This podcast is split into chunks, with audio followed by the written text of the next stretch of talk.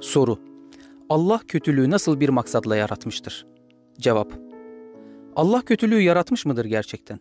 Hayır haşa. Subhanallah, Allah noksan sıfatlardan münezzehtir demektir. O kötü bir şey yapmaz. Peki Allah kısalığı neden yaratmış diye sorar mısınız? Herkes uzun olsaydı keşke diye düşünür müsünüz? Herkes ve her şey aynı uzunlukta olmalıydı ki kısalık diye bir şey olmasın. Her şeyin aynı uzunlukta olduğu bir yerde uzamak da olmaz. O halde uzatan da olmaz. Ya da Allah karanlığı neden yaratmış? Her taraf apaydınlık olsaydı, tıpkı gözümüzün önünde sürekli stadyumlardaki spot lambası var gibi bir durumda bile yaşasaydık, sadece bir şey birazcık, minnacık daha az aydınlık olsa, karanlık yine var olurdu.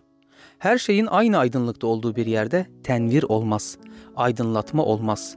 Yuhricuhum minez-zulumati ilen-nur.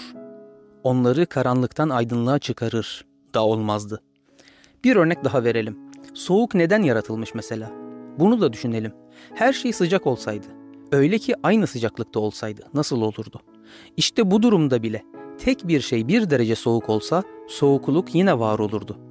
O yüzden her şey aynı sıcaklıkta olmalıydı ki soğuktan bahsedemeyelim.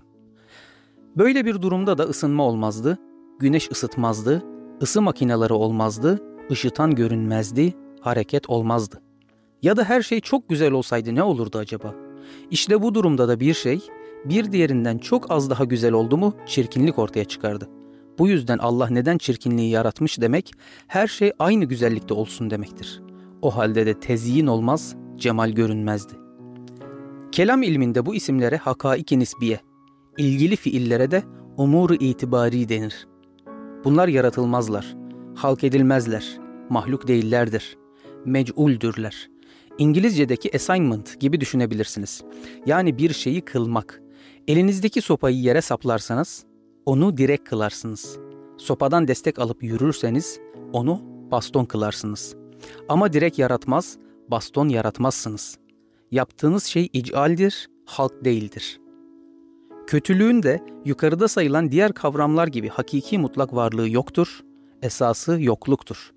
Hakaiki nisbiye denilen bu kavramların varlığı ile Allah'ın esması tebarüz eder. Rezzak, Rahman, Rahim, Şafi, Kadir, Muin gibi isimler ortaya çıkar. Farklı bir örnek olarak ateşi düşünelim. Ateşi insanların yemek pişirmek veya ısınmak için kullanması onu faydalı, sorulan soruya göre iyi yapar. Bununla beraber o ateşi masum bir kimsenin evini yakmak için kullanmak o ateşi zararlı, sorulan soruya göre ise kötü yapar. Allah ateşi yaratmıştır. Ateşle masum insanların evlerini yakmayı değil. Mevla görelim neyler, neylerse güzel eyler.